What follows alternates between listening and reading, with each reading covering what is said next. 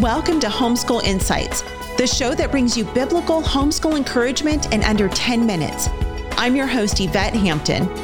Homeschool Insights is sponsored by CTC Math. If you're looking for a great online math program, visit ctcmath.com and try it for free. Now, on to the show.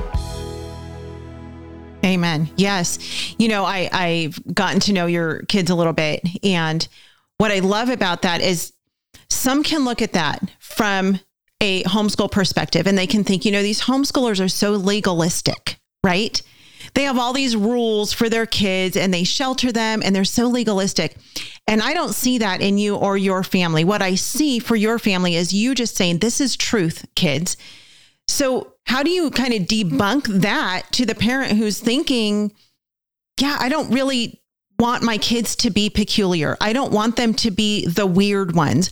And especially for the kid who's saying, Mom, I don't want to be peculiar. I don't want to be the weird one. I don't want to be the odd one at co op or at church or anywhere else.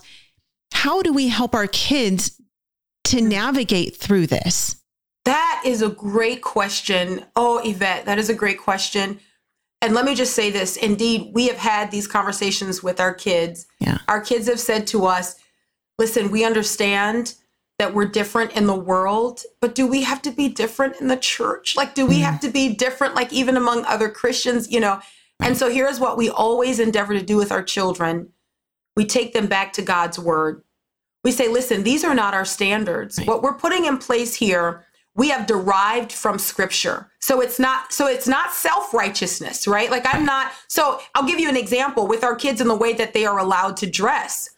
So we have requirements and and and we have standards. And if their outfits don't meet those requirements or those standards then they can't wear it. Now those are the training wheels mm-hmm. okay? Those are the training wheels. What I want is for them, by way of reading the scriptures, to adopt that as their own conviction. So then, at the point that we are now, here we are. When we started out, we had to have the training wheels on. Okay, so we've got to go to Paul's letter to Timothy and find out, okay, how do women who profess godliness dress? So the training wheels. Okay, so here's what you're allowed, here's what you're not. Does it fall into these three categories? Then here's this is what you can wear. Mm-hmm. My preference is not Bible. Do you understand? And this is what I tell my kids. So I wouldn't wear that. I don't like that, but it does not violate scripture. So you can wear it. Like mm-hmm. I, it falls into the criteria right. clearly laid out in scripture. So you can wear that. But here's the thing we've got to teach our kids that our convictions are derived from scripture. Mm-hmm. So this is what we tell our children when they say, Why do we have to be so different? it would be easier. We've had these conversations because we're living life together. Mm-hmm. It would be easier to just kind of go along and fit in than to stand out all the time. My question to them is this Do you think that Jesus is worthy that you mm. should be peculiar?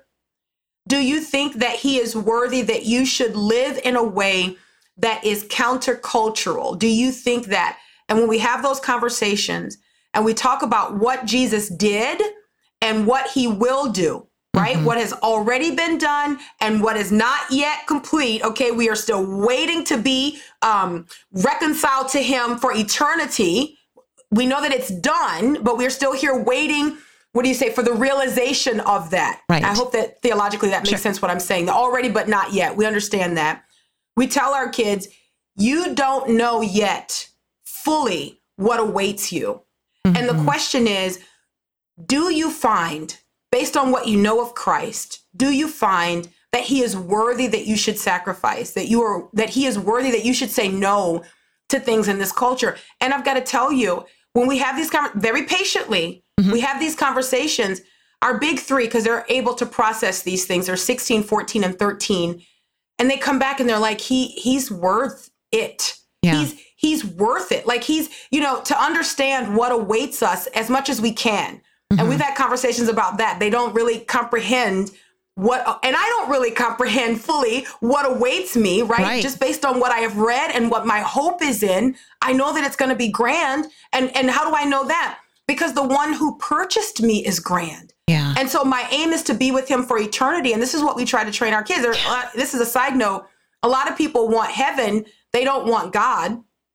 They they mm. just want Wow. like paradise. You know what I mean? They don't want the God of heaven. A lot of people don't. And so when you boil it all down, we teach our kids that Jesus is Lord of heaven and earth. So if mm. you want to spend eternity in heaven, you better start practicing now by spending time with Jesus because he's Lord of heaven. Right? Like you're gonna so anyway, I don't know if that answers the Oh, question it or not. totally does. And that's such a fantastic answer, such a fantastic point.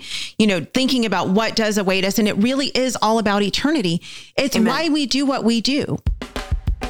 Thanks for joining us for Homeschool Insights. For more great homeschool inspiration and resources, listen to the Schoolhouse Rocked podcast every Monday, Wednesday, and Thursday. And be sure to watch the film Schoolhouse Rocked The Homeschool Revolution.